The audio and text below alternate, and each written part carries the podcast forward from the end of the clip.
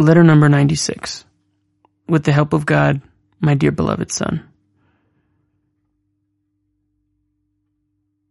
I have no words to write to you right now, and my mind is extremely hazy. Nonetheless, I have fulfilled your wish at least by sending you a letter of greeting. Having done this, though, what more can I tell you, my son? From what you have said, you will soon be here anyway, God willing. And we will speak to each other face to face whatever words God will send us. May God illuminate your eyes each day according to the day and the hour so that you may find true advice on how to arouse and fortify yourself boldly. The main thing is constantly to bring yourself to joy over the magnificent salvation and wonders of God. That we have been worthy not to be opponents of such holy books as the Rebbe's, whose value is beyond estimation. Study them over and over again. Grow old and gray with them. Grab every day some study of the Shulchan Aruch and of the Rebbe's holy books.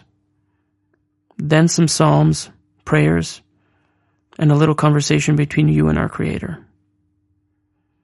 Do not let yourself start regarding everything that I have told you so often about this as nothing more than old platitudes. See them as new every day. The truth is that for everyone who has a Jewish heart and who looks to the truth, they really are constantly new, since every single day the worlds are recreated. We can see a little of this from our own experience and from the fact that all kinds of new and amazing phenomena come into being every day. It is all connected to the idea of the head of the household and how to bring His holiness, the truth into the world, as we say, who every day in his goodness constantly renews the work of creation. Creation, Bereshit, contains the same letters as head of the household, Rosh Bait. And, as is known, they are one and the same concept. Tikkun Zohar 18, Likutei Moharan 267.